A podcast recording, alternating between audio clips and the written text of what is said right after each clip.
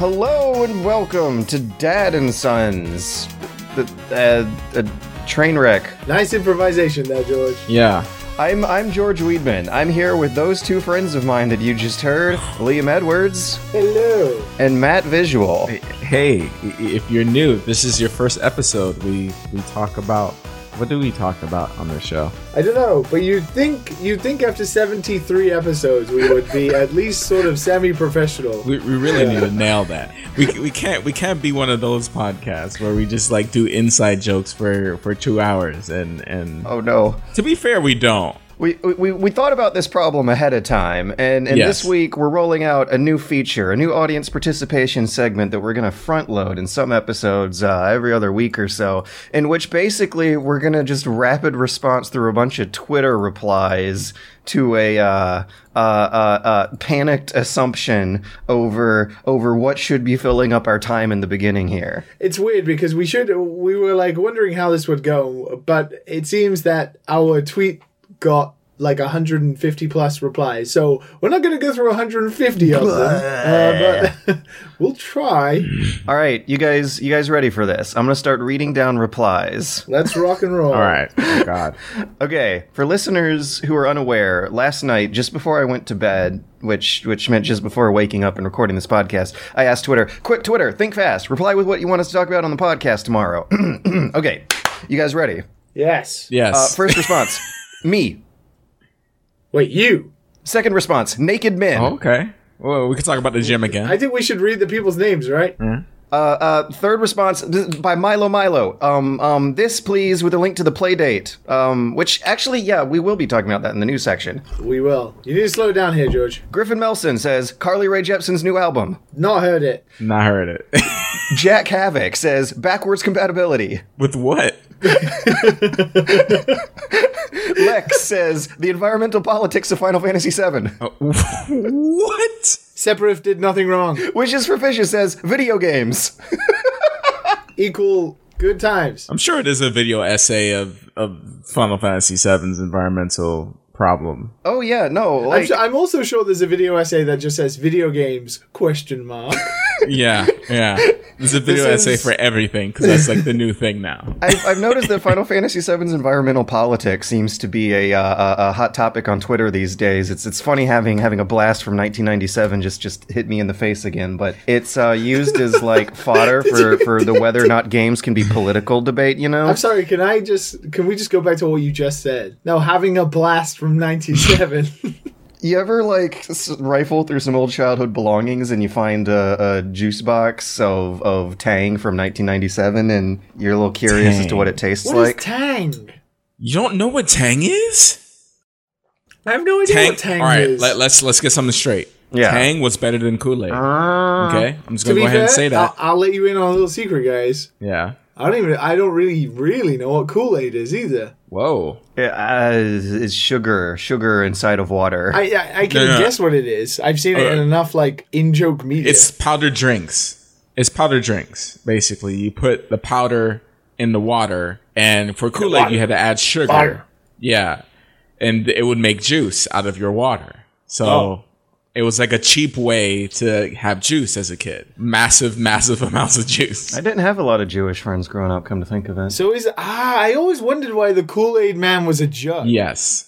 So he was he was pre powdered. The Kool Aid man. Ah, because I always wondered why he was a jug. I was like, does everybody just pour the soda out of a can into a jug for like some unknown reason? no, no. Back to Twitter, George. Oh, oh shit. Um, um, Cass Fireborn says devs who get mad at the user base for playing their game wrong. Wait, wait. Who who is the powder for the Kool Aid? Is is that another character? No, but that's what I'm wondering. Is that actually the Kool Aid? Is that another character that we just didn't get to see? What was it like having people people play your game and they didn't do it right? Uh, it's frustrating, but you, you know that's your fault as a designer, I guess. Well, it's also it's a, it's a very much expected part of the playtesting process to to like basically set yourself up for players to be like, "Oh, you're doing something I wasn't expecting to." Oh, good, yeah. Like, Yeah. no matter how many which ways you test or play something, people will freaking find new ways to play. Like within twenty minutes of you releasing something, it just happens. But to get frustrated at that is a bad idea. Uh, uh, Connor with Thanos says you could talk about your personal stupid idea for video game cinematic universes. Oh damn it! You got a cinematic universe idea, Liam? Can we have like, do you know how like Jump Force took place in like real world Manhattan? It You know, you know. Well, it kind of. It was like real, realistic anime graphics, wasn't it? Jump Force looked really weird, right? Yeah, yeah, like a Sonic in real life. Imagine the Yakuza version of Japan, yeah, but with Smash Brothers. Wait, what? yeah, yeah. I Wait, could, what? I could, I could see it. I could see it. Wait, what? Imagine like a really gritty looking Pikachu. Oh wait, it's already out there. and and the the Yakuza, the the Tokyo as depicted in the Yakuza games, is like a little quirky, a little fun. Exactly. Imagine like you know Kazuma Kiryu like punching the shit out of like Dr. Mario. It's it's like a cute kind of gritty. I still think it should go for like disgusting Jump Force s graphics though, just to make it weird. Video game cinematic universe. I, I, you know what? We made a battle royale out of Tetris. Let's make a cinematic universe out of Tetris next. No, no. Aren't they making a Tetris movie anyway? They are, and I think for one, a, a chunk of a couple months, it was actually planned to be a trilogy. Oh my god. It has a lot to live up to considering the best Tetris sketch ever is that college humor one. Anti Anti Nomi says butts. Well, Yeah. um, Yeah, okay. I, I like all kinds of butts, to be honest. Yeah. I've seen George's butt. Wait, what? Wait, Wait, did I what? have my butt out in your house? Come to think of it, I don't think you had your full butt out. I'm a little jealous. you sure had like no jeans butt out. Were you tempted to grab? I think I remember changing pants at one point, but I don't ever remember lowering boxers below like the the upper crack. The, the upper crackle region is something I keep to myself usually. Crackle region. like it's its own country.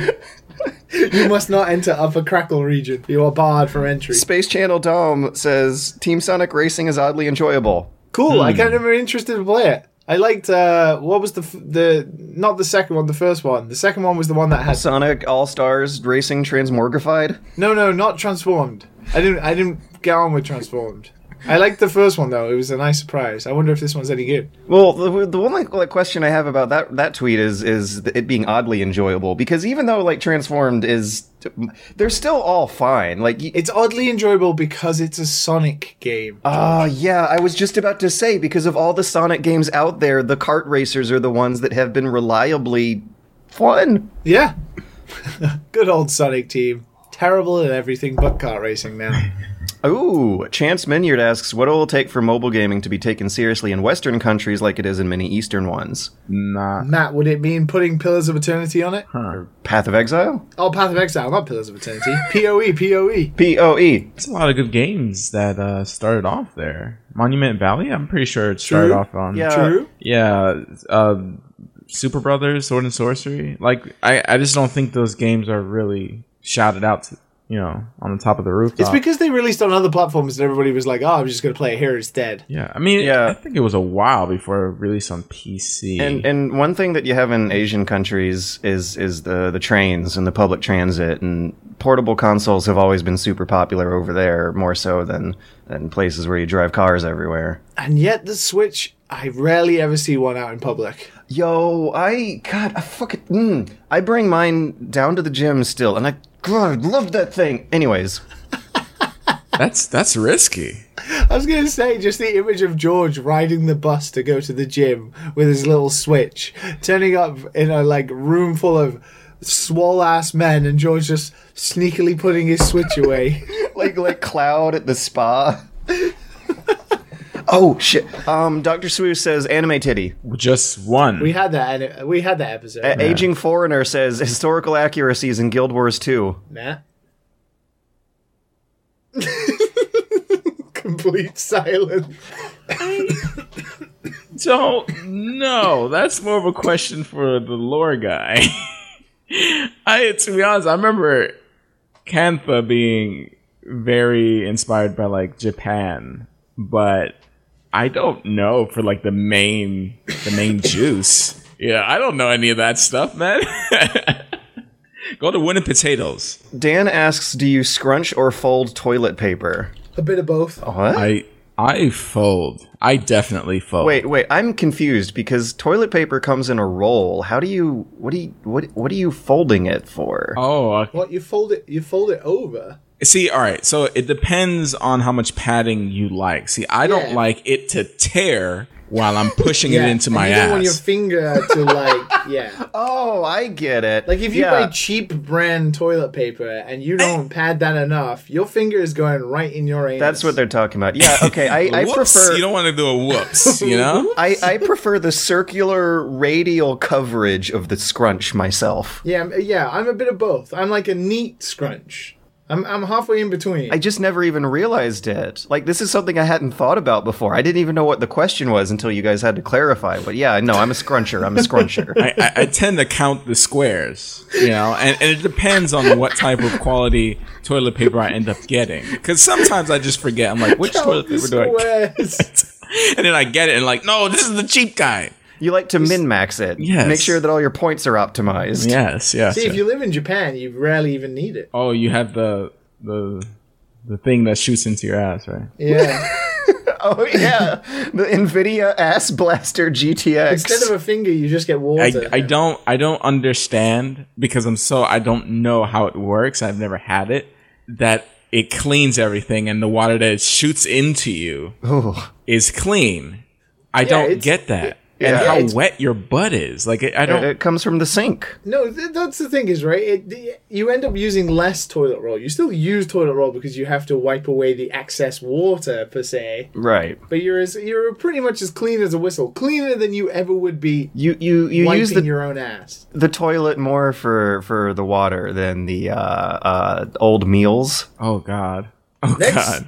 Question. What, what do you think the Quest and the Index, respectively, will do for the VR industry? Quest will do amazing things. in Amazing. I don't even know yet. Well, the Quest just came out, released with some positive reviews. However, I am surprised that I'm not seeing a lot of people in, in gaming forums, like on uh, Slash Our Games and ResetEra, talking about it that much. That's Ah, weird. That's not what I expected. But I have seen a lot of developers only be excited about the quest, which means in the long run, I feel like the quest is probably gonna be pretty big. It, it it might it might not be for the people who are on the forum. Yes.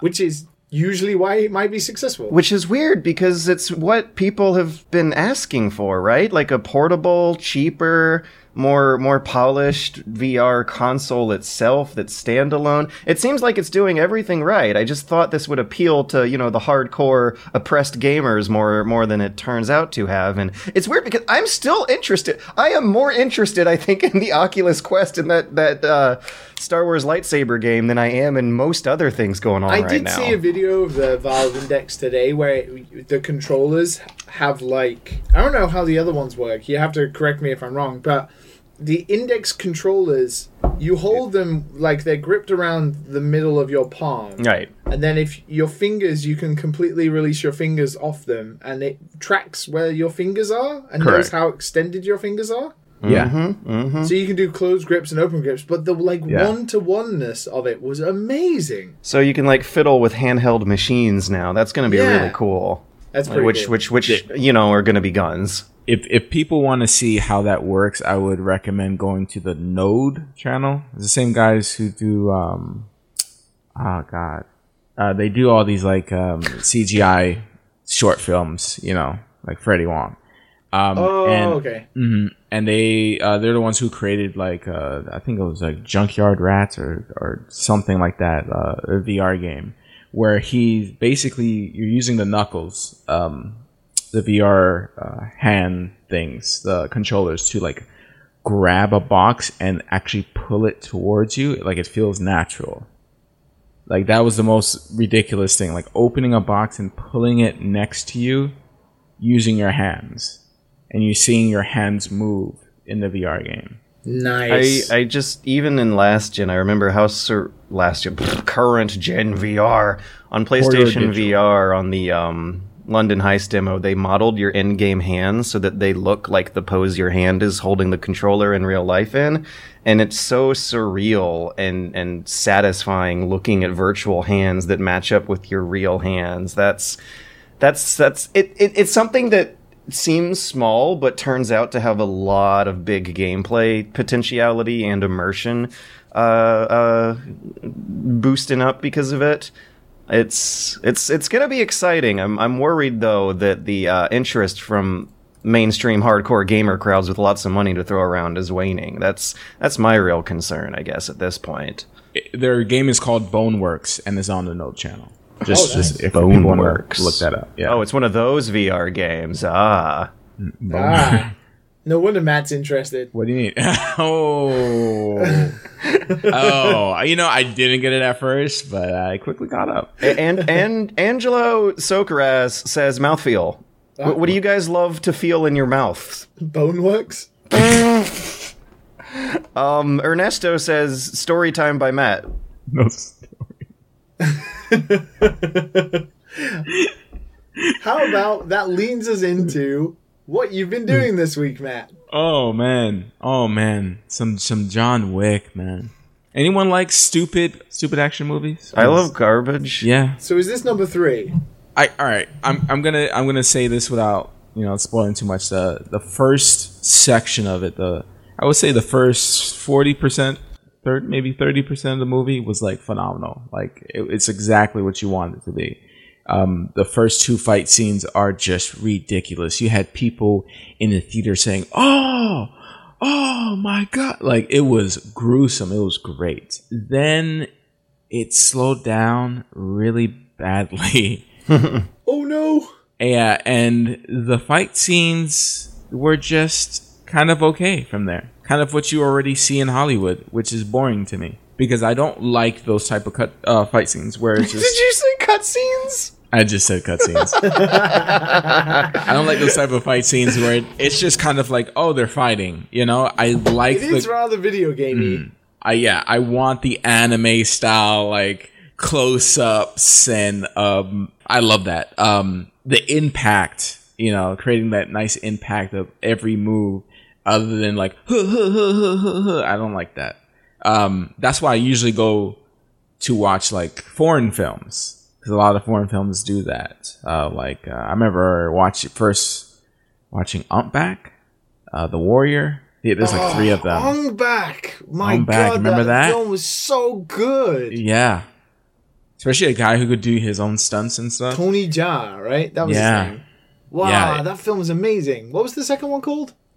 I shoot, I don't know. It had man. that long shot where he wa- he runs up that staircase that goes up for like six floors, and he's fighting people the whole time, and it's one continuous shot. Yeah. And I remember they said it took them like six weeks to practice it. Like the timing of all of the extras falling off of like the high Hmm. elements of the stairs while he was like punching people through glass and shit like that. That is amazing. Yeah. Did you guys uh, check out the the game John John Wick Yeah. Hex? I saw that. I was like, oh, this looks weak. That's That's Mike Bithell's game, right? Yeah, yeah. Which which is funny. I I remember when I was playing through Superhot VR, I constantly in the back of my head was like, they need to make a John Wick version of this. And uh yeah, for like such a fast for, for, for fast, fun, like constantly mm-hmm. flowing action movies, the format seems to to adapt well to actual like slow turn-based gameplay, and and it seems like something that would make sense in, in execution. But Yeah. Wait, has it been reviewed? It's not even out yet. Yeah, no, the game the game's not out for a while. But Mike Mike Bithell made a, a previous game called Volume, which was kind of like a Metal Gear Solid homage. That was all about stealth and stuff. which apparently had stuff from my videos inspiring it. oh, nice. Nice, nice. I do want to say from John Wick, um, I think they messed it up because they wanted. It was obvious that they wanted to create a part four. It was like too obvious. And I need to rewatch two because I don't remember two very well. I yeah, I, I rewatched the. I rewatched two. It was great. it was great. and even three, I would say like some of the action scenes in the beginning were just even better. It was, it was super great. But you can kind of tell it kind of drops off after that. Um, but yeah, John Wick three. I I still think it's solid uh, because I Yeah. just like stupid action movies, and John Wick definitely And also, it's that. got Keanu Reeves in it. yes, you you, you, you got- you gotta like the man. He's not crazy good actor, but you gotta like You've got to love the man. You gotta love the man. He's, It must be kind little- weird being Keanu Reeves because I don't think he expected to be an action thinks that? star. Do you Yeah, think yeah. he thinks that? Do you think Keanu Reeves sits at home and he's like, "Do you know what? It's really weird to be me." You've seen the picture of him just moping around in the park, right? Like that's what that's the thoughts I imagine going through his head. Don't you think some people think maybe it's really weird to be George Weidman. I think that all the time. Matt, do you think it's weird to be you? It would probably, yeah. It, just because, like, they would have to like deal with like taking all these pills and stuff like that. They're like, oh my god, like this is uh, normal. I, I guess I should explain that. What if Or you they should- love pills? No, maybe maybe I should leave it vague. Oh yeah, lots of pills, Oh yeah, Matt takes a lot of drugs. a lot of drugs. But yeah, Keanu Reeves like tries to be real positive and and charitable and like socially and economically conscious and he came from a rough background and like started out playing Bill and Ted and and Little Buddha and now he's like this this gritty violence man action hero who who seems like well aware of how how young and and popcorny the the audience skews but but is still trying to make the best of it and and I, I feel like he might think he's in a weird position a lot. Yeah, I mean, I it's impossible to kind of know these dudes who you know have These money. Like, yeah, like it's impossible to know what they go through or what they don't go through or how they're thinking because He's you had know, he's had rough PR is great. for sure. But you, there's so many videos of him online just being regular, like Yeah. super regular. He just walks around like he I- doesn't I Sitting his subway seat for that old lady. That's a nice Yeah. one. I was Yeah. reading a, a article on the Guardian, literally about Keanu Reeves talking about no matter how much money and fame he has, he still feels grief and loss over over the stuff his family went through. He's really he's real. He's he he he he seems consciously aware of what money does to people and how to avoid that. Yeah. He just spends um, it on motorbikes, from what I hear, which Yep, is like yep. fair play. for the effects crews who are some of the most mistreated people in, in the industry, which I actually should have talked about in my um, uh, unionization video, is how a lot of the, the newer industries of the VFX studios do not enjoy the same productions that, that production studios do, or protections that production studios do. What have you guys been playing? Well, I just before we descend into that, because of course, Dan Sons is predominantly a video game podcast. Supposedly, we've talked Yeah. about toilets, butts, uh, Keanu Welcome. Reeves. If this is your first episode, welcome See, to the podcast. I can't tell if if if you mean ish is in like the relativity of, of it, or ish is in like censored rap slang for shit. no, as in, I didn't even know that. like, as in the relative terms to we've almost gotten around to talking about video games. Before we leave the uh, the media's outside of video games, Matt, can we have uh, uh, just a small, brief chat Oh God. about about one of the most famous TV shows ending Oh no. ending uh, this Small brief. past John. this past week? Oh Just- no. I feel so bad for you guys. Burp. Spoilers until 34 minutes and 18 seconds. It, it just it just kind of came and went. To be honest, It like did. It definitely did do that, and it's weird because although I feel like the ending is okay, the conc- uh, let me rephrase that: the conclusion of which everything comes to yeah, is okay. It's just the It- journey of which we got to that point throughout this season yeah. is just ridiculous. I'm gonna I'm gonna I'm gonna say something. Those two guys can't write for anything. They're it's children writing. But they've, but I, They're ju- I just don't children writing, understand dude. how What did this they- point. Did it do this on per? Like I don't, I don't, I really don't get how it could be this bad when all the other seasons were fine. It, it wasn't like amazing, but it wasn't this. It wasn't this. The show was still good. This has me worried about the books now. Like how much how how weird do you think George R. R. Martin thinks it is to be George R. R. Martin right now? oh man, he he writes good stuff. There's no way that he likes Well, this. Feast for Crows is debatably shit. Oh yeah. Well, Oh, God, I mean, I but hate- but I mean, w- the book that this is based on. What about this? What about, what about Game of Thrones? It's good, right? Oh I yeah, mean, yeah. Don't get me wrong. A Song of Yeah. a Song of Ice and Fire is fantastic, right? Just a Feast for Crows. That book in that series is Yeah. It bored me to tears. It's so bad. But do you think? I mean, he's got to think that season eight is garbage at at least. Because it's it's it's. I think the majority think season eight is is terrible. It's is actually just terrible. Child like it's like a child child mindset. You know, like the whole thing where I, I'm gonna say a spoiler, but I mean, really, Oh, yeah, it I'm- I'm doesn't gonna really put a matter. warning. Like the dragon burns the throne. You know, it's like, oh yeah, it makes sense, like what he's doing, but why is he doing yeah. it? Yeah, ch- dragons are intelligent, right? But I saw someone's come like on. immense explanation for this.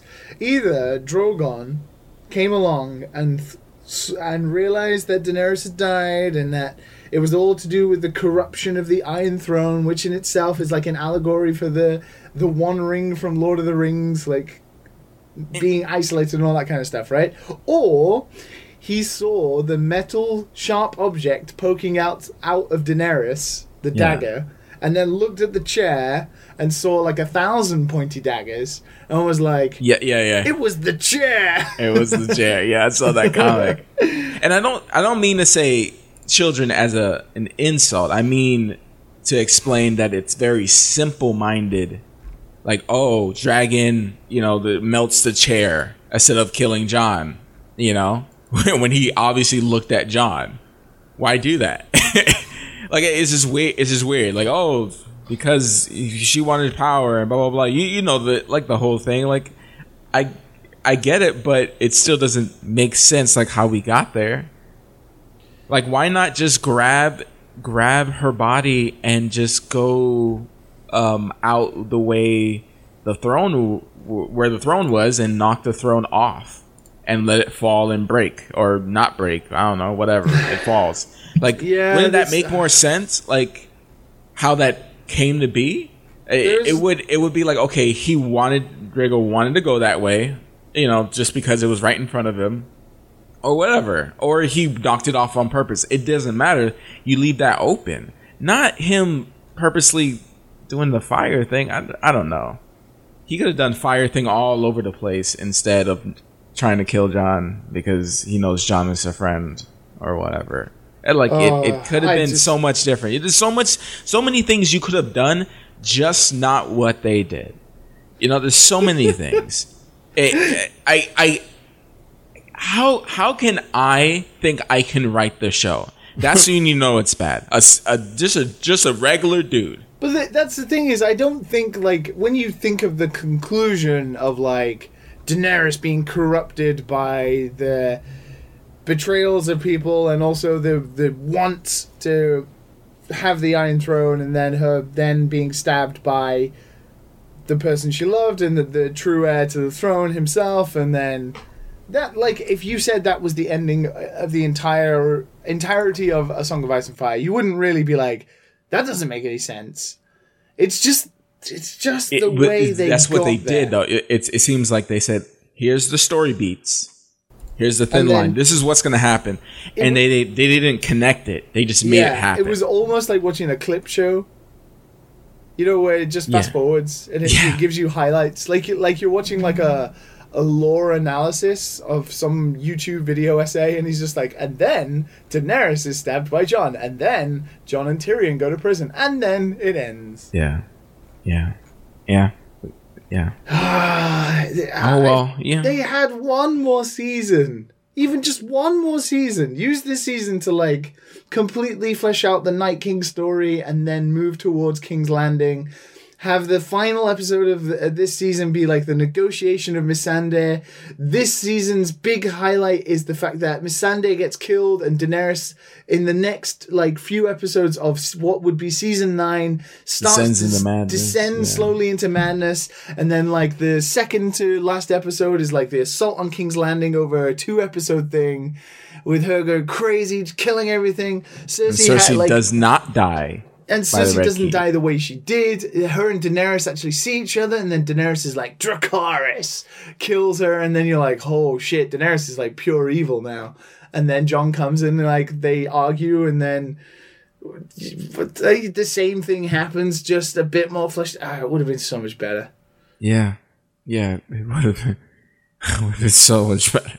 Wow. And what is this? I, I can't imagine what this does to the novel writing process. Like, is being vindicative about how the show goes going to be part of that? Like, I, I it feels like it would poison the well almost. Like, like I hate to say it, but almost like he should take even more years upon years to just like blow off the steam. He said in the blog he wrote after it ended, he was sad that it ended and uh, they had decided to end it when they wanted to. He had known Yeah. that they were going to end it after season seven for a long time, but they pushed it to season eight. So he always knew that there was.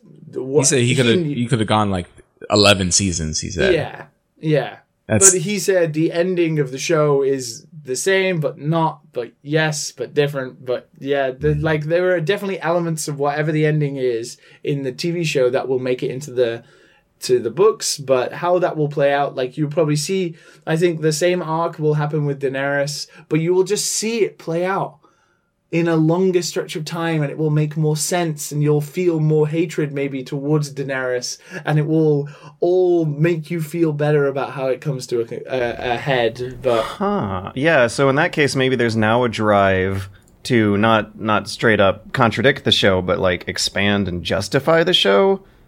It there's like influences in the process that weren't there before is is what I would imagine Well, would be there's so confusing for the no- creator.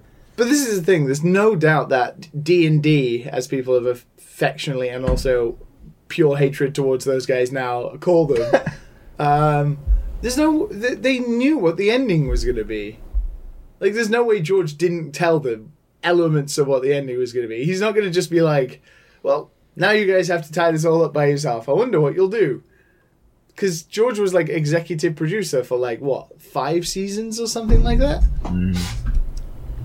So even though the writing and the like the, the way the characters talk to each other and develop is down to the directors and the writers the, the actual conclusion of the show is probably more similar in elements than we actually think it's going to be. I think a lot of people are hoping that the books will be at least 50% different i actually think it'll probably only be like 25% different. It'll just be like that conclusion but made a lot more sense.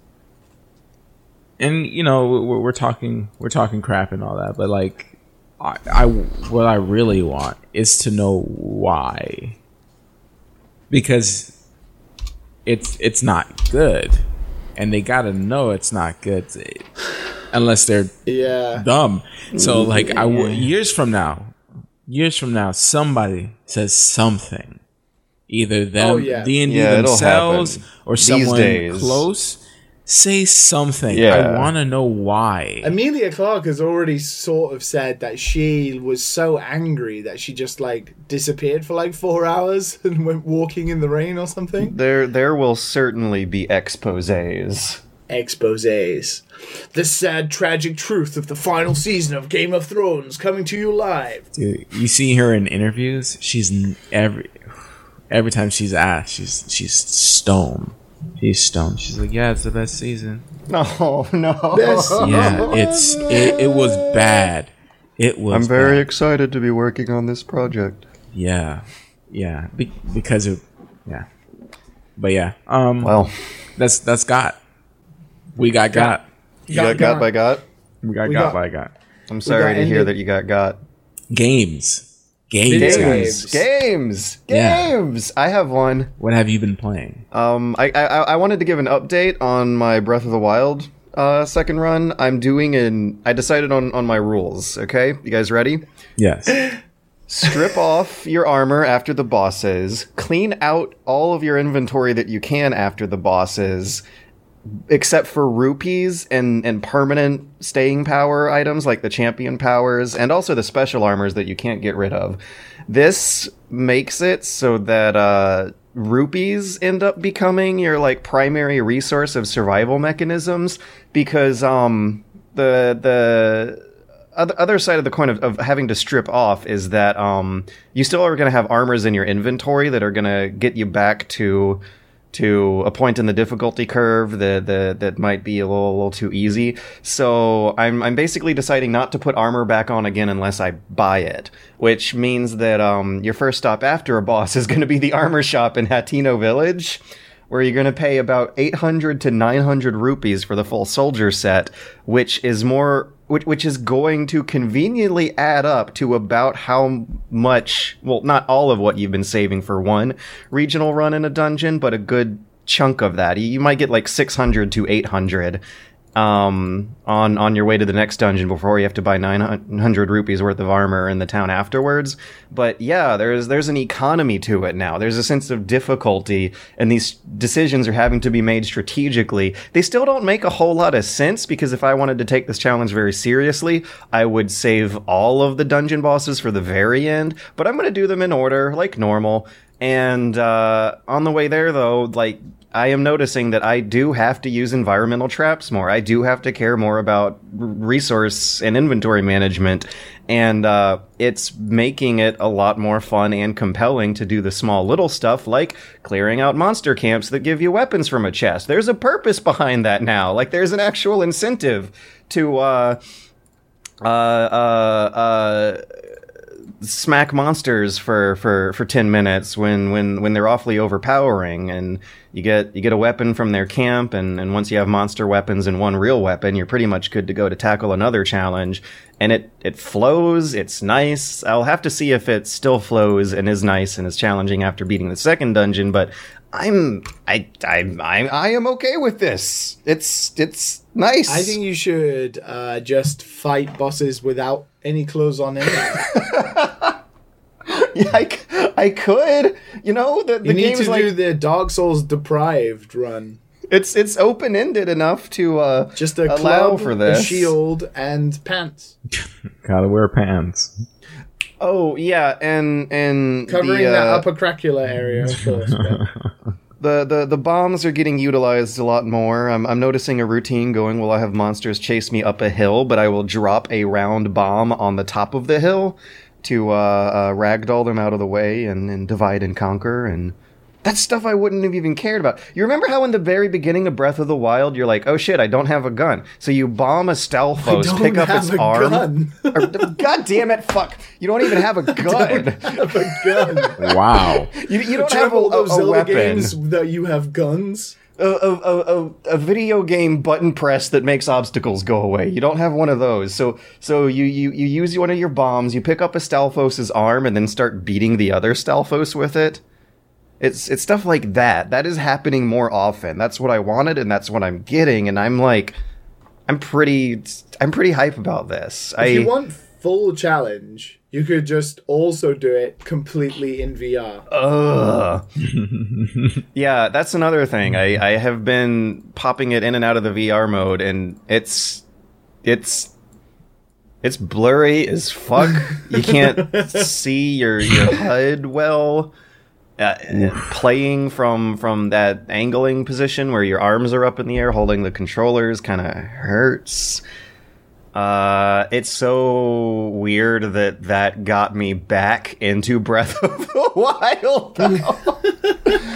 uh, I'm gonna play Breath of the Wild for 40 minutes in Bluro Vision. Ah, the console version's so much better. I'm just gonna stick with this now. I, I I did a side by side comparison of how Dolphin VR handles the the camera in its versions of Zelda games, and the primary difference is that when you move your head in Breath of the Wild VR, the camera rotates around Link, and when you move your head in like You can turn janky, that off though. Uh, yeah, which seems to defeat the purpose. It's it's a mix well, no, of because things, you're but still you're still the sense of scale and being in a 3D world is still there. It's just you use your hands like normal to control the camera and Link himself. the, the the neck movement I think is real important though for establishing that sense of presence and immersion and also control. Like I was playing Ocarina of Time on Dolphin VR, and you can use your head to substitute for Z targeting, for example. Yeah, You can, uh, True, it does become turning it off becomes more of like holding a giant 3DS to your face than anything.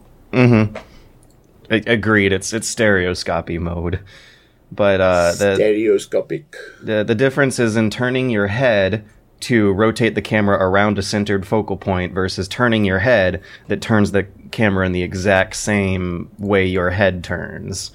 Like that that's one little thing that makes a shitload of difference. But that thing requires the game engine itself to like rework how culling is handled and and frame rate optimization issues if you're looking around a busy scene whipping your head back and forth fast enough. There's like deep deep level tweaks that have to be made to make this stuff done that I don't think a lot of players realize that uh, Nintendo themselves seems to have clashed into head first without without uh, full knowledge of what's at stake and how to how to make it smooth and nice. True. Well, has anyone played anything new? No.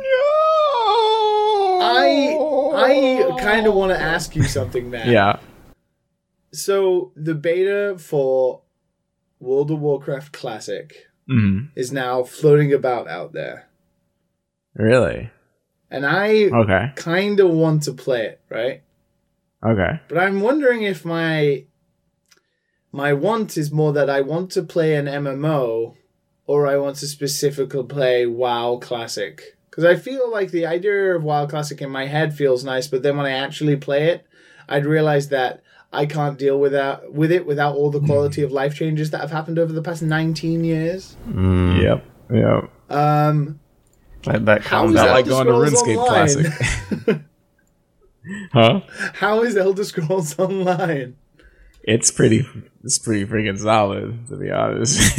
Yo, if you get into it, I will hop along on that bandwagon. Oh, really? God, I'm gonna download it. really? Yeah. I I can't I can't. You playing an MMO? That's weird. Even the test, even for a I- moment. I- okay, no, we got to clarify that, that that I won't necessarily.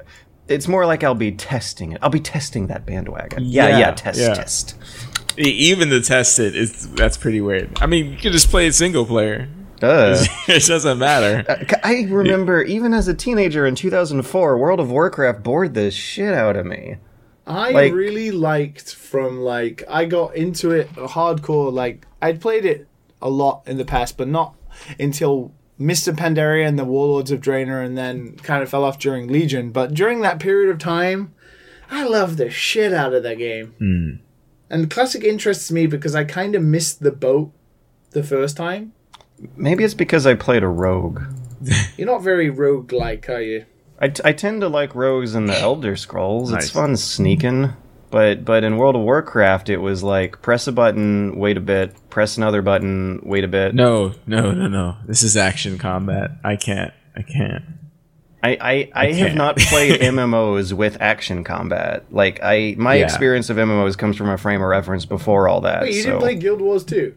no, just Guild Wars One. Matt, Matt never got you to play Guild Wars 2. He never managed it. He never sold me. he never managed to make it sound I, I, fun well, I never really, I never really told him to play though. Yeah, yeah. You never tried to sell it to me real hard. Yeah, because you you have to play games for your channel, and you're doing a video every week. Well, that was back then. I'm not gonna get you into an MMO. now now I probably have time to play an MMO. ev- Yeah. every now and then. And we got yeah, a hot I, potato in the house right here. Hot potato, hot potato. Hey, yeah, it's George, you're not uh, allowed free time. You have to make a video every single day. That mentality has led to a horrifying case of burnout. Anyways, do a Jim Sterling.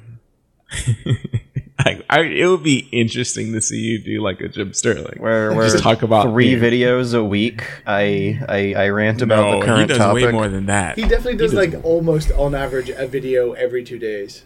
He's got to have editors or something. I don't. He does. He has Yeah. that. Doesn't he earn like fifteen thousand from Patreon though? So That's another thing I don't think people realize is that for the past seven years, I've done mostly everything by myself. Like for the vast majority of of everything you see on the channel, like that.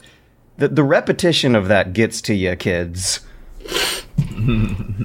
And it's kind Yeah, of weird because I a can lot of people that. don't realize this without jumping back into Guild Wars 2, which I loved dearly and would wish I could play Guild Wars 2 again. But nobody realizes how much videos infects George's brain. Like, when he's doing a video, that's it. That's, he's not able to let go a little bit.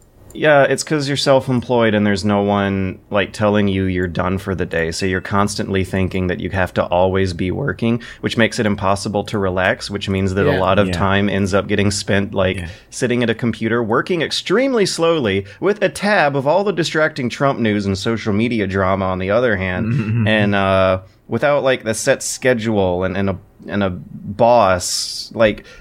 You need people in your life holding you accountable. Yeah. This podcast has been on a much more predictable, reliable release schedule than the videos.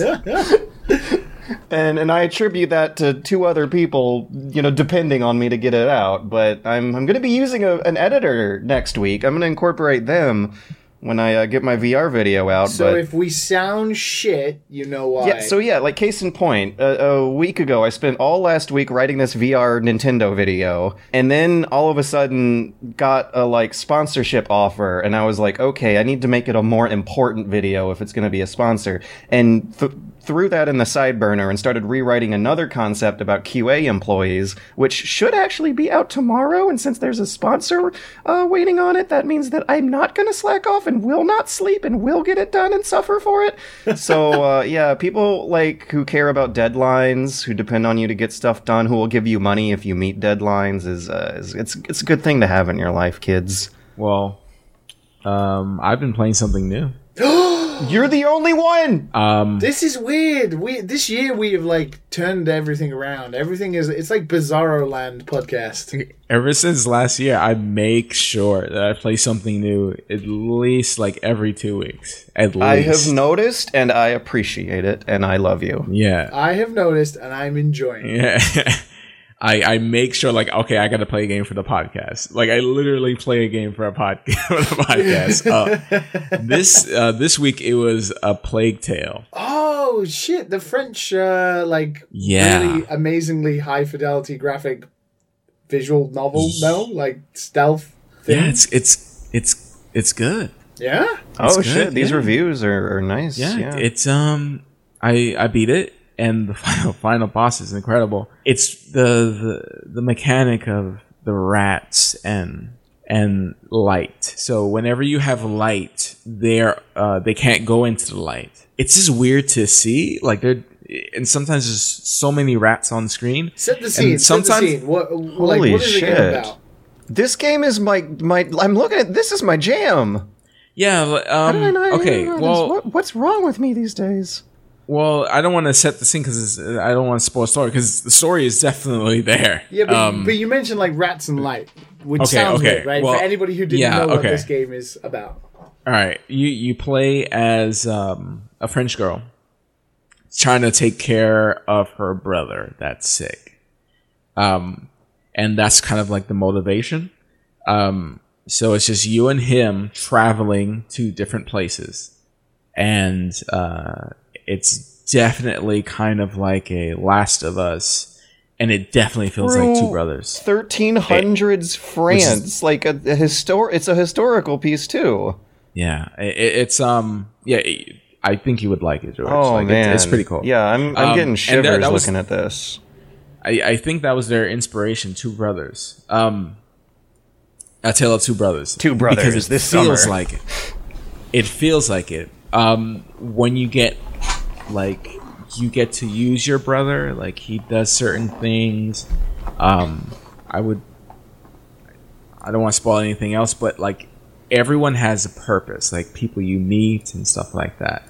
Um, so uh, the biggest, I guess, um, there's stealth you can upgrade. So there's like a little upgrade tree, which I don't, I don't know. I'm never, I'm never really into upgrade trees where you have to scavenge in order to upgrade certain parts. I thought it was cool. I think it it was needed for sure. Yeah. But some of the upgrades tend to um they tend to like um, waste your money. Uh, they, they're redundant um, I- because you get certain upgrades that defeat the purpose of an upgrade. I, I also might never waste- liked how like a lot of games with big upgrade trees kind of start you out with a character that's not fun to play until a few hours into the game when when the systems start making themselves apparent.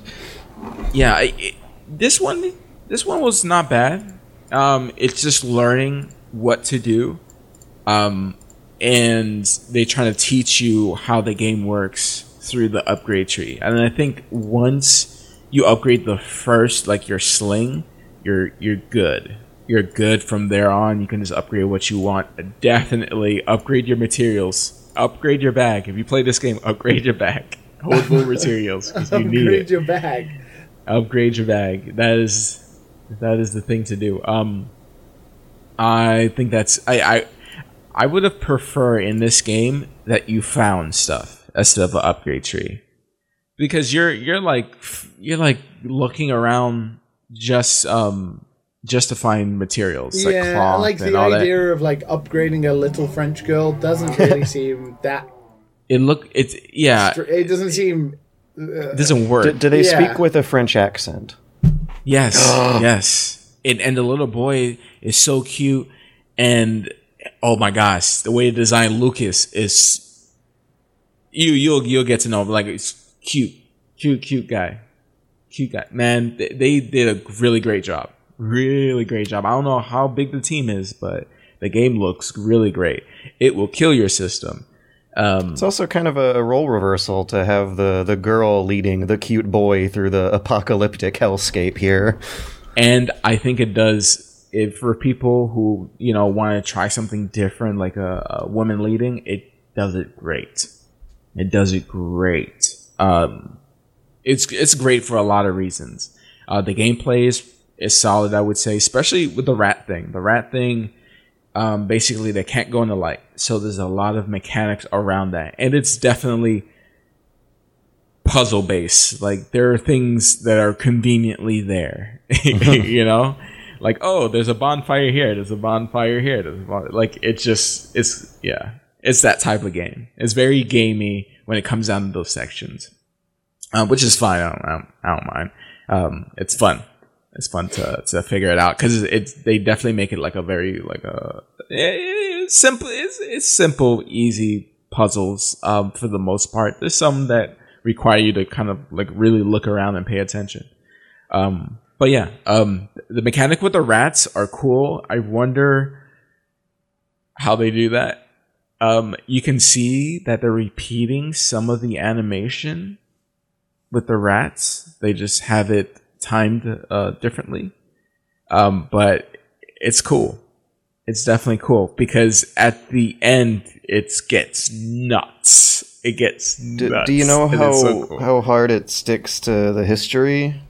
Like Oh, uh, I- how I how I- accurate and, and researched and consulted they, they were? No, no. This is what thirteen hundreds. No. Mm-mm.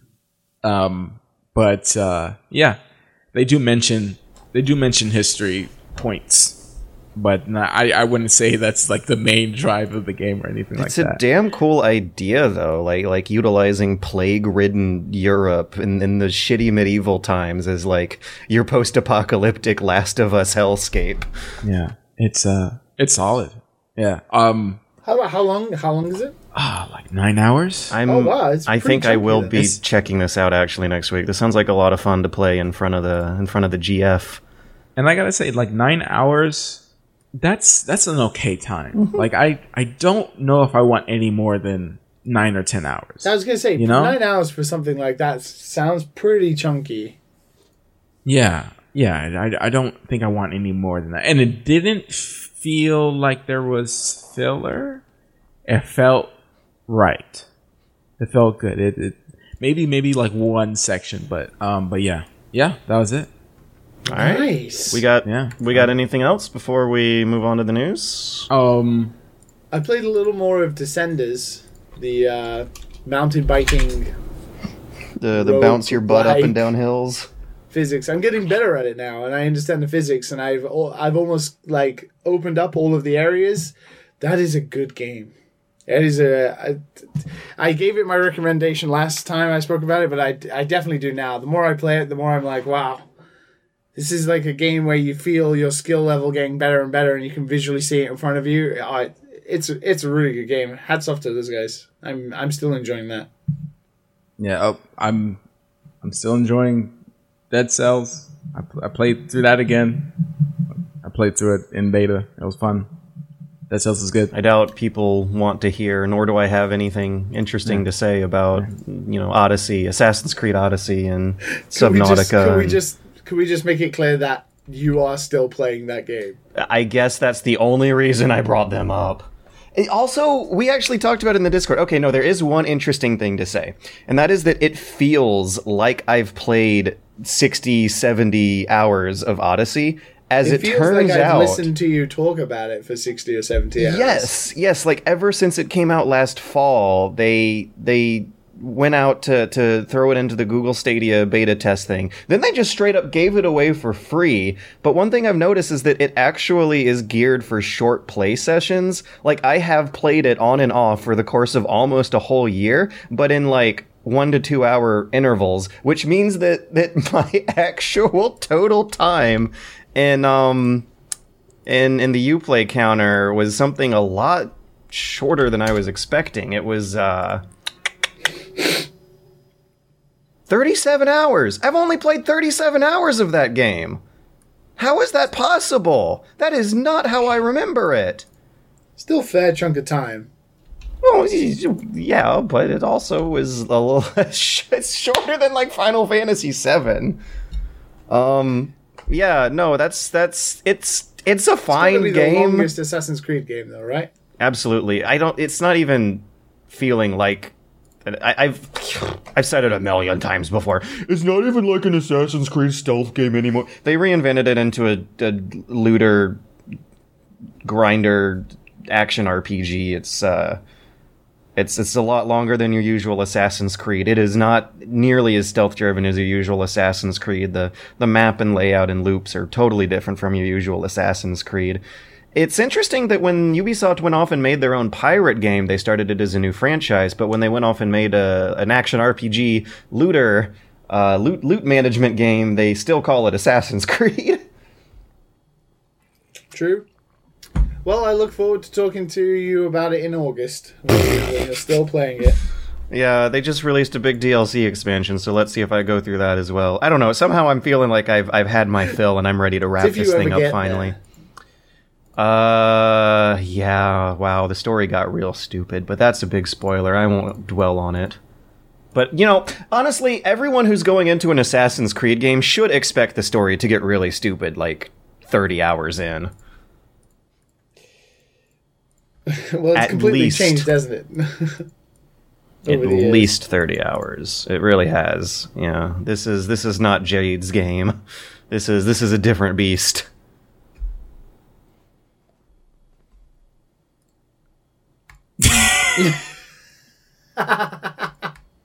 All right, I think we uh, have have, Good have wrapped up most of what's what's what's what's interested us for the past week. Let's let's take a quick whiz and uh, try to try to not offend anyone too bad when when we go through uh, the two big Oh, stories for this week. no, I don't know. The- These these are easier to deal with. I got I got my hopes up. We might we might get it right this time.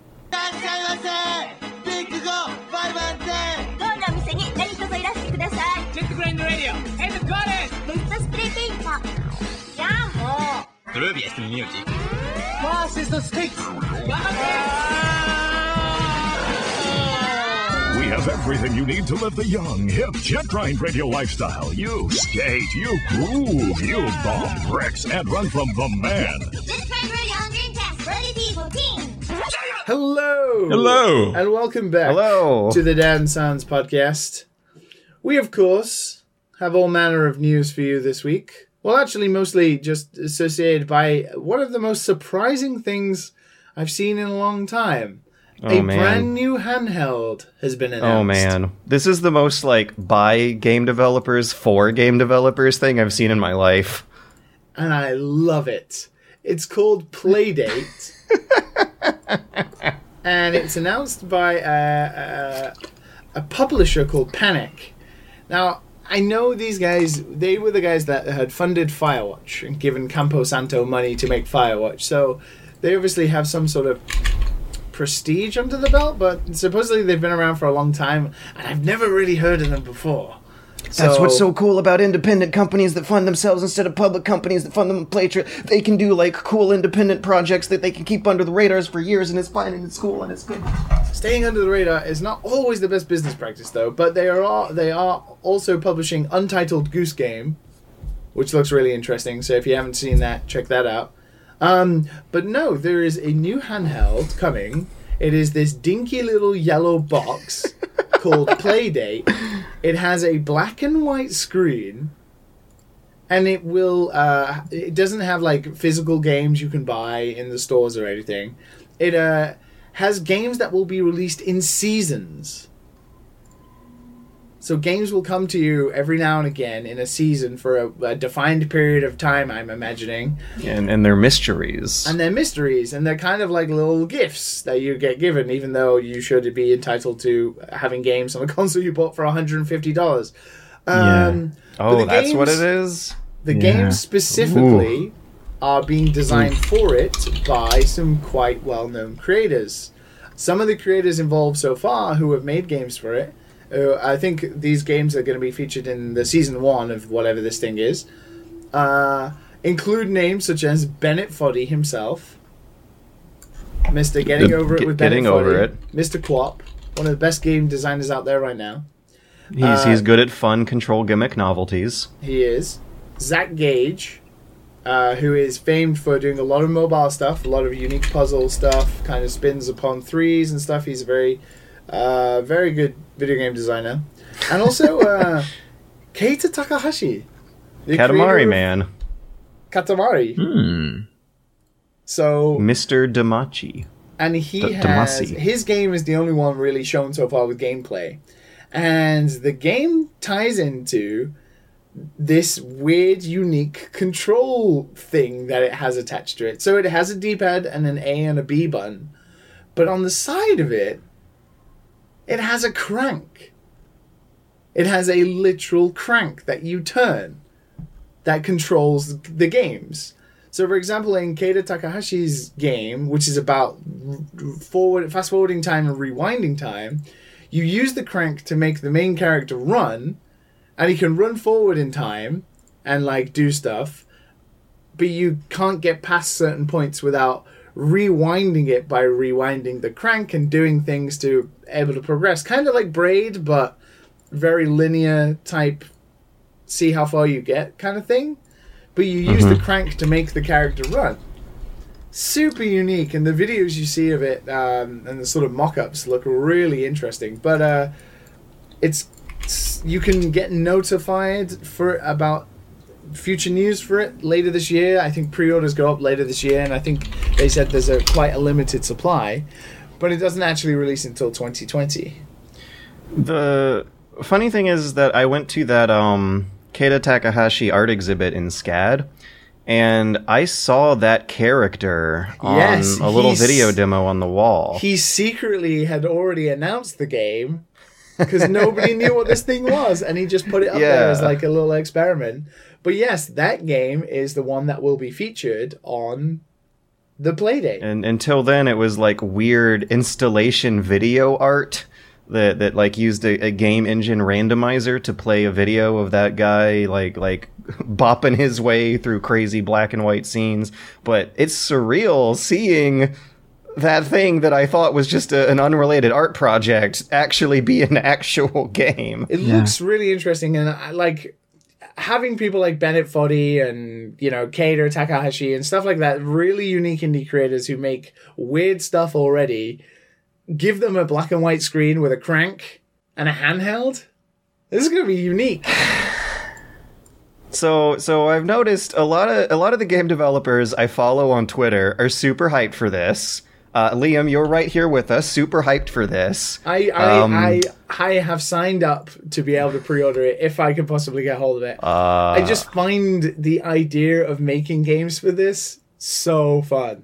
Yeah, and that's I think the biggest difference between Matt and me and you is Well- that those are the thoughts going through your head. Yes. And the thought going through my head is okay, what do I do when I'm done playing yeah, the season 1 for $150? A hundred Yeah. percent. Don't get me wrong. This is not going to be a commercial success, and it is not going to be a games Yeah. handheld. It is a. Yeah. I want to say it's almost like a coffee table video game hmm, art hmm, book. Yeah. Yeah, something that you keep on a table that the guests play with for a few minutes in between Yes. conversations. It is like unique little pieces of tech that you just have as like an you know people who buy like ergonomical industrial design pieces for fun. Mm-hmm. It's like that.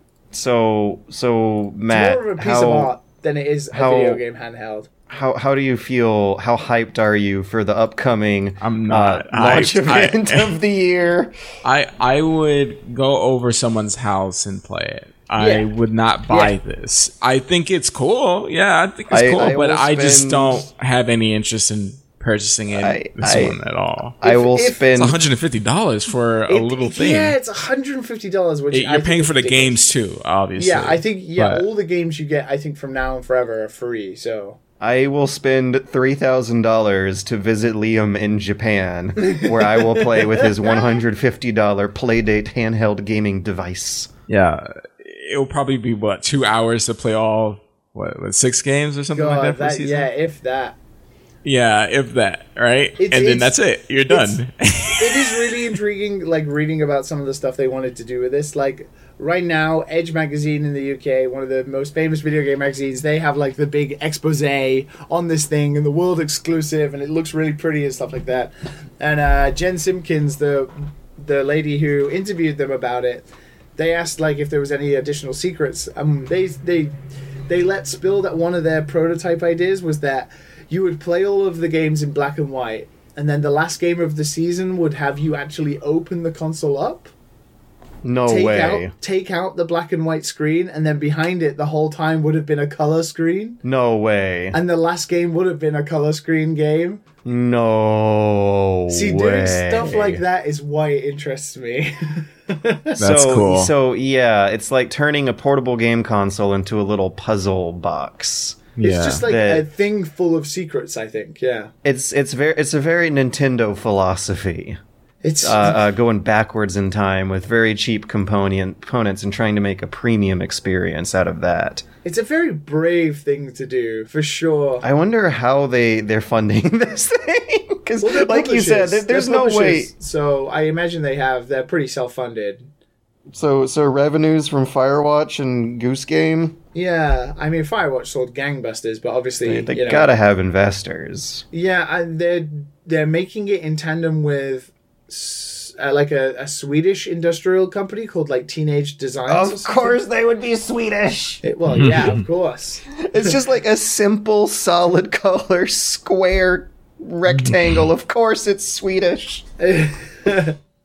At least it doesn't have like an IKEA-based name, like the Strohmenberg or something.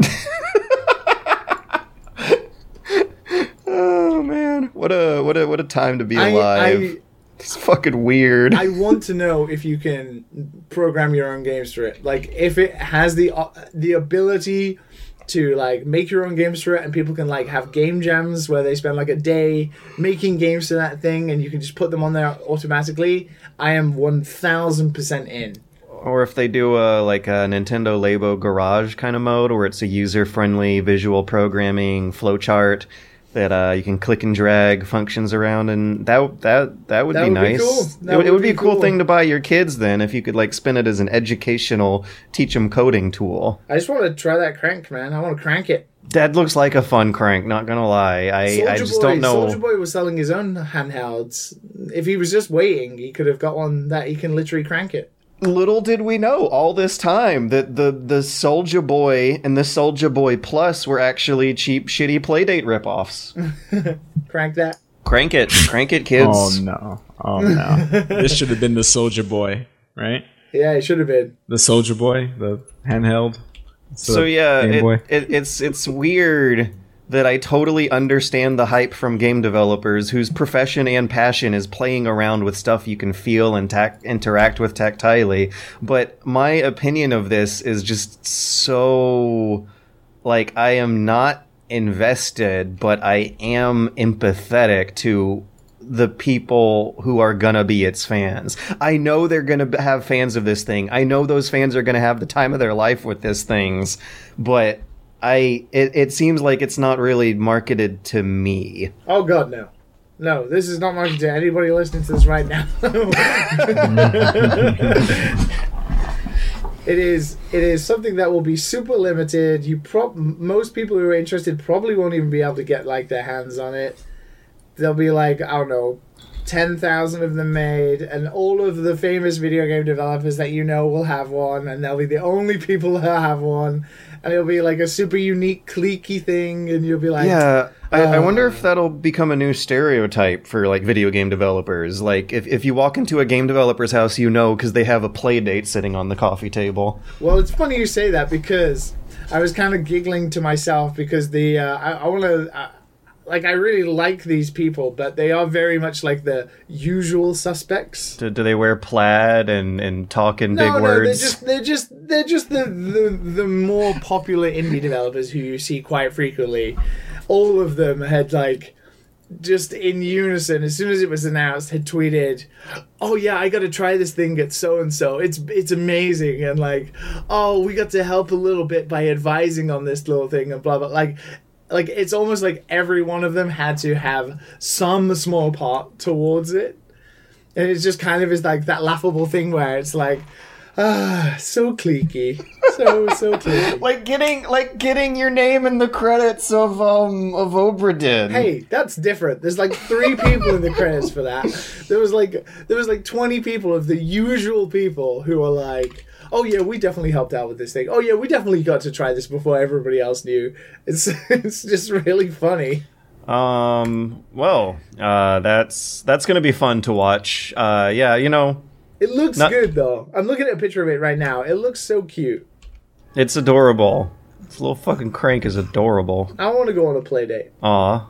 That's so cute. That's everything about it is just cute. Anyways, and then um, Is this podcast technically a play date? I suppose I suppose we're, we're playing with with conversational uh, back and forth. Um, um, we're, we're, we're seeing what what reactions we can dig out of each other. You know, Oh god. For better there's or there's for worse? there's a feedback loop Oh, involved.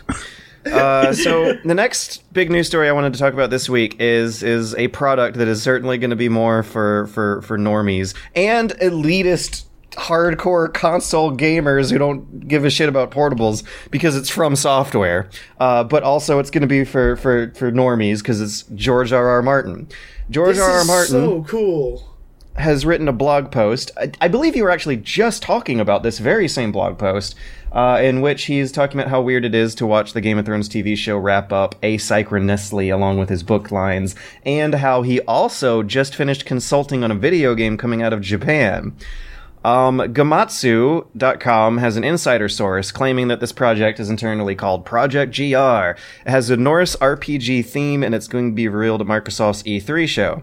Games Radar summarized some other rumors that have been coming out over the year, kind of less solid, verifiable stuff, saying that it'll be open world, involve a lot of dynamic fightings over in-game territories, which is not the usual From Software Soulsborne format, which I think a lot of us kind of want to break away Yeah. from anyway. For sure, yeah. Yeah, yeah. So well, I don't um, know. Last time they did that, they made like the other games they make that aren't so popular. So I don't know how successful that. Sekiro? It's still that's still Dark Souls combat ish. I'm talking like Armored Core. Uh, that that one had a niche following. What are you talking about? Yeah, exactly. Exactly. Dark Souls was pretty niche until And no, Demon Souls was niche until Dark Demon until Souls was Dark pretty Souls niche. That's out. right. I remember playing that and like only a few people kind of like, "Oh yeah, man, this is hard. This is cool." And then Dark Souls came out and it exploded. I'm kind of interested to see them do do Western settings again, and how how it'll be really fun to like point and be like, "Ha, that's that's a totally Japanese thing pretending to be a Western thing." I want to fucking know how they keep making like a game every two years. it's amazing. They only announced Sekiro last year, and now it's out, and it's been out for a while. It turns out fantastic. Previously, before that, they made Dark Souls 3. Previously, before that, they made Bloodborne, Dark Souls 2, Dark Souls, Demon Souls, and that's all in the space of 10 years. And now they're going to Don't make. they they they have two core teams that that alternate work on the same time on different projects? Yeah, but I Ah, imagine the the, core team is thing. like probably Yeah. 50 people, which is pretty small for like these types of games. Um, um, fans made made speculations over the credits rolls in Dark Souls 2 compared to Dark Souls 1, and evidently the theory is that they had their A team working on Dark Souls, their Oh B team working on, God. on Dark Souls 2, while their A team was working on Bloodborne. Then their A team went back to Dark Souls and vice versa. And uh, I, I there's Wait, so is Sekiro made by the B team? I I don't know the details of that one, but the assumption is that they have two teams. Give the. B team a chance. They they actually released a game uh, a year apart from each other.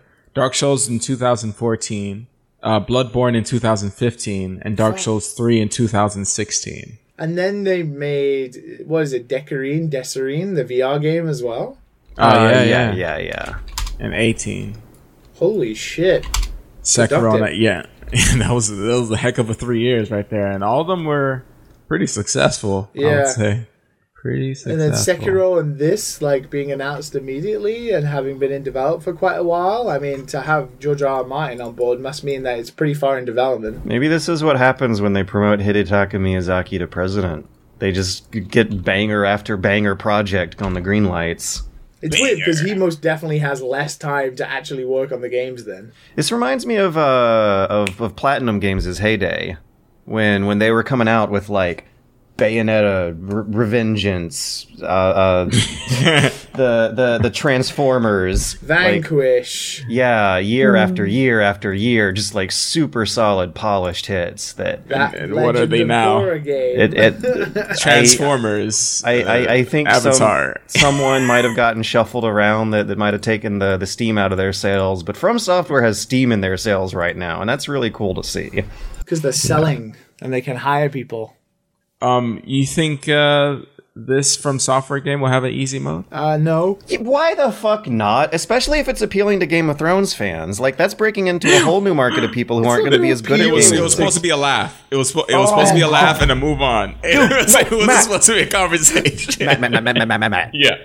You can't laugh about that. What do you mean? Deadly serious. People have people have died.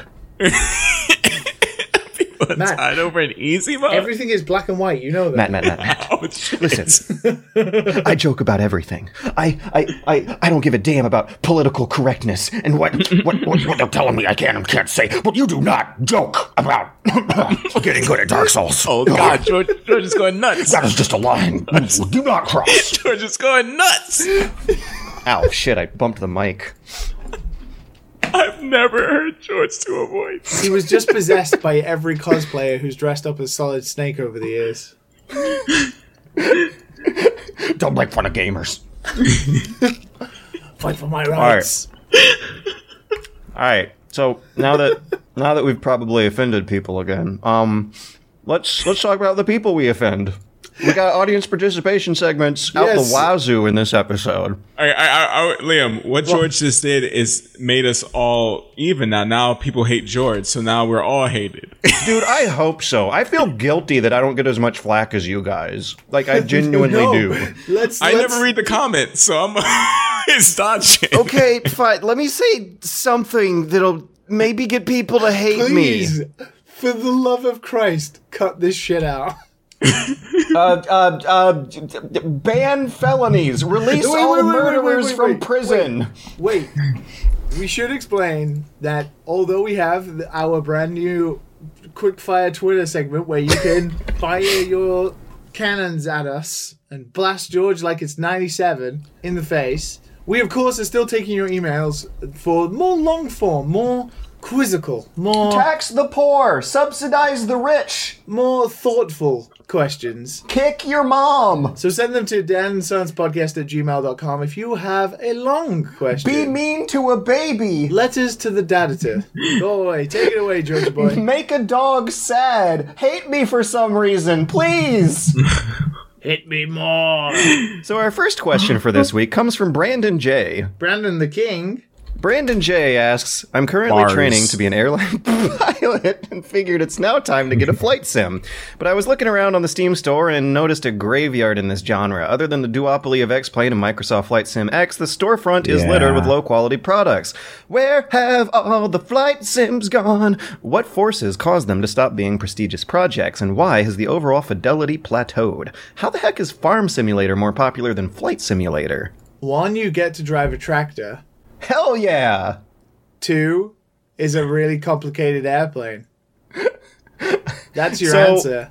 I um I, I again want to apologize and take all flack for picking and choosing questions here because this is something that appeals to me because I was really into flight simulators as a kid and went through a similar process. Time to take a um, break, Matt. Yeah, Yep. see, this is another thing I feel really guilty about. Matt, how how you doing there, buddy? Okay, I, I, I'm doing. I'm doing okay. I I played. Uh, uh, my uncle had a flight sim, but he only had a hot ass, Everyone had those uncles in the '90s. Did yeah, he work at Nintendo as well? a hot ass. Yeah, it- he had a hot ass. he had a hot ass. Um, he didn't have Hell the yeah, full setup. hot-ass Like uncle. these dudes, let me tell you, I've built a computer for some of these dudes, and they buy everything, and they hook it up to the flight sim. Um, the best, well, the best one that's out. Uh, I think it was similar. Um, I think it was similar to the the Flight Simulator X. Uh, there might be an, an open source one out there somewhere. I, I don't know, but yeah, they they go crazy for it. But I think those types of people are very they're not they're not around. Yeah, One- there's not a lot of One them. thing I, I So- want to also point out is the mass appeal of piloting seems to have gone down as well. Flight simulators used to be a much more casual, mainstream genre than than super hardcore stuff. Like if you go back to the early '90s and, and play uh, Red Baron or um, the stuff that later became really complicated space sims like uh, like, like like Wing Commander. There are flight sims on the Nintendo Entertainment System. There's uh there was a big appeal behind flying. I mean, there still is, but around the, the turn of the 80s is when, when supersonic fighter jets started to come into production and, and there, there was the Gulf War and Operation Desert Storm, which were air wars where America suffered little to no casualties because they just bombed the shit out of people. And, uh, that stuff had a mystique and an appeal to it. Then Top Gun came out around the turn of the 80s too. And, um, when I was a kid, everything about that, that lifestyle and those machines had this, nationalistic, patriotic allure to them that was extremely appealing to a kid. Also, flying is just damn cool by itself. But as as the years waned on and and the, the, the militarism behind it waned as well, the the the fan base also started having some very uh, uh, contradictory desires of, of wanting flight sims to both be incredibly more complicated but also still fun to play. And I think the those are all factors that have to be considered when when trying to pinpoint how and why the genre uh, did not retain its popularity over over the two, past two decades. yeah. I have no. I've never played a flight sim in my life. I Really? I know they are like It's- a niche thing, but yeah, it's pretty niche. just I remember it took a while for me to get it up off the ground. uh, thing to keep in mind is that the super serious hardcore flight simulators make a challenge out of just landing and taking off. And those are the kinds of games that kind of dominated the end of that genre's popularity up to and including its current existence in the market. Whereas if you go back to the 90s, a lot more combat simulators were the primary jams and, and market leaders.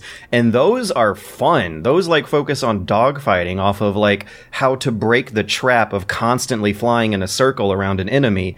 And uh, that's there's like strategic things to consider of your maneuvers that seem to break uh, that that never-ending loop of constantly being at your bad guy's tail. There's there's some really interesting things that can go on in, in a three-dimensional dogfight in which inertia has to be maintained and turning radiuses are low that games really can tap into nowadays that they don't oftentimes do. Like Sid Meier made a turn-based flight combat strategy game where where you input maneuvers and uh and and decide whether or not you want to fall back on on the basic just circle around each other forever. There's there's there's a nice stasis to that and and it's god it it really does make me a little sad and excited. You can hear it in my voice about how much potential there is there nowadays. Man, Ace Combat had me super hyped.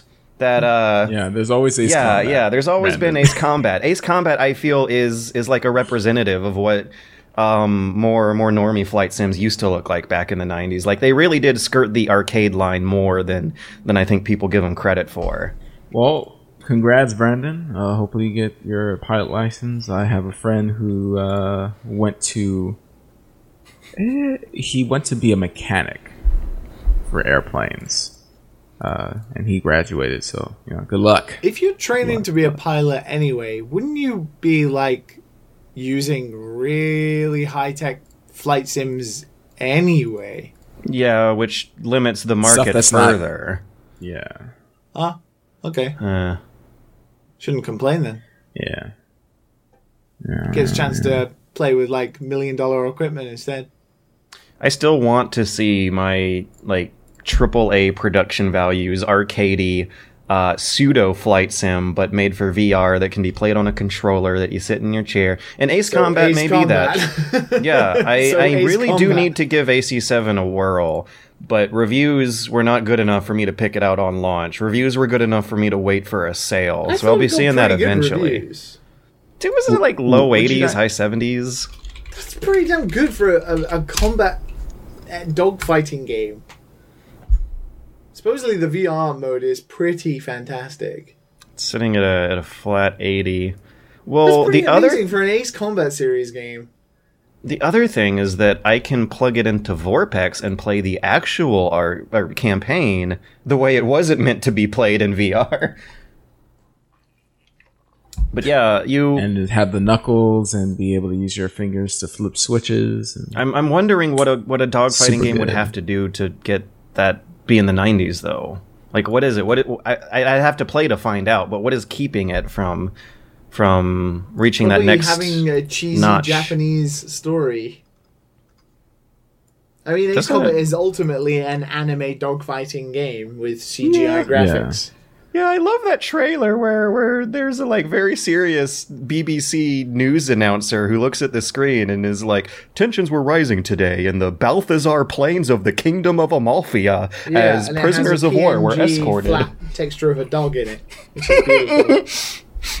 Wow. it's great. W- would you guys fly a plane? Oh hell yeah, that was one of my childhood dreams. I, I can't even handle the roller coasters at um, Six That Flags. might be what I do after YouTube. I don't know. I got to do something. I would I don't. wiggle the joystick around while the pilot is still firmly in control. Uh, that's that's how you learn. I, I had one of those uncles as a kid, and this uncle actually owned an airplane that they rented a space at at a local hangar, and they took me on a on a little joyride around some some some Georgia topography. It was scary as hell, but I was having the time of my life. If I die in a plane crash, I think I'm pretty all right with that. That's a pretty cool way to go. So I've never felt scared of, of being a pilot. Send all sponsorships for uh, uh, cross country cons to dadsons at gmail.com. Man, man, planes are cool. Sorry, my mind is wandering about how cool planes are. This is this is something that stuck with me. Planes are fucking awesome. Well, I I, feel sorry for the next guy or person who's asking questions then, because you're Oh, just gonna. dear. It's just gonna be a downer for you, George, isn't it? Yaneth asks Apparently, in the 80s, KFC ran a Christmas themed ad in Japan, and to this day, the Japanese eat KFC on Christmas. That's actually not what Yaneth asks. He just linked to that. What Yaneth asks is Explain that, Liam. Uh, it's pretty much as you. It's pretty much as you put it. KFC somehow convinced everybody in Japan that eating KFC would be the right thing to do on Christmas Day. Kind of like how Coca Cola turned Father Christmas red when he was Ooh. originally green. Um. The, yeah, that's it. And now, and you'll be surprised to hear this. People pre-order chicken for Christmas Day, and it's not just KFC because everybody wants to eat chicken on Christmas. All the combinis do it as well. So you can get like twelve family chicky breasts in a box for your family to eat on Christmas Day. I remember. Do you do it? No, I I don't do it. I Matt, eat fried chicken like every other day. Christmas is like I'm eating like traditional food on Christmas. Matt, you remember uh, Scrib, right? Yeah, of Yeah, course. when I when I was uh, making my plans to meet up with Scrib in Japan, I um it was it was mid to late December, so I asked him, "Oh, you know what we should do? We should go to KFC and get one of those Christmas dinners." And guess what his reply was? What? Don't worry, man. I already got it reserved. Scrape, you disappoint me. How could you? That's going, that's going full weeb almost. So I guilty as charged, I guess, because during that trip I went to a KFC. I, I saw their little calendar of, KFC in of reservations. Japan fucking sucks as yeah, well. it was not great. Oh god! Like the general Still better rule of than the thumb is that one, fast food in Japan is usually better than the fast food you have wherever it is you come from, right? So Right. McDonald's in Japan is way better than McDonald's in the US and the UK. And less Wendy's greasy. and Burger King and stuff is pretty much the same because in Japan there's a general rule that they cook everything pretty fresh. Japanese standard yeah. Better breadcrumbs, all this too. kind of stuff, right? But KFC, for some reason, is just worse. The dynamic with KFC I noticed in Japan is that it's greasier in Japan but saltier in the States, so you're kind of damned either way. It's just because Japan has so much fried chicken and fried food stuff that it just pales in comparison to even like Famichiki. I also wonder if there's some desire to differentiate KFC from the rest of the fried chicken in Japan, because that was surprising. Japan really likes fried chicken. Well, they do like fried salmon and stuff in KFCs in Japan. Mm, salmon. Mm, yeah, it is. So they do they do try and differentiate it in some way, but yeah. They like everybody likes to dress the colonel up in Santa outfits and stuff. I can't believe that that's because of Coca Cola. I, I Wikipedia'd it when you said it. It's real. Uh, that makes so much sense, and it's something I never would even thought about. Fuck Yeah. you, advertisers! Yep. He was green and now he's red because of Coca-Cola. So I wonder Wow. if, if red and green being colors associated with the ancient spiritual tradition of, of the end of the year solstice festival is only because Coca Cola started these ad campaigns in the like 20s and 30s. Well, the red for sure, but yeah. That would be my costume for Halloween. A green Green Santa. I'm pre Coca-Cola Santa. Woohoo! Wonder, wonder, wonder when Father Christmas became Santa Claus. I, I remember he hearing my mom calling him that once, When and he that married seemed like your dad. a. Yeah. Father Christmas. I've never, I've never said Father Christmas. It seems so weird. Mhm. Oh, it's the I- traditional Father Christmas. English name, so See, maybe I've Liam heard definitely- it more than us. See, I've definitely alternated between the two of them a lot, like Santa, Santa Claus, Father Christmas, but I definitely don't say Saint Nick.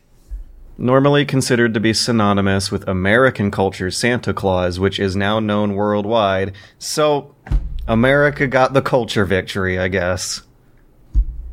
I can't wait for Father Christmas to sneak into my house tonight. Like I Shrek. mean, Coca Cola, man.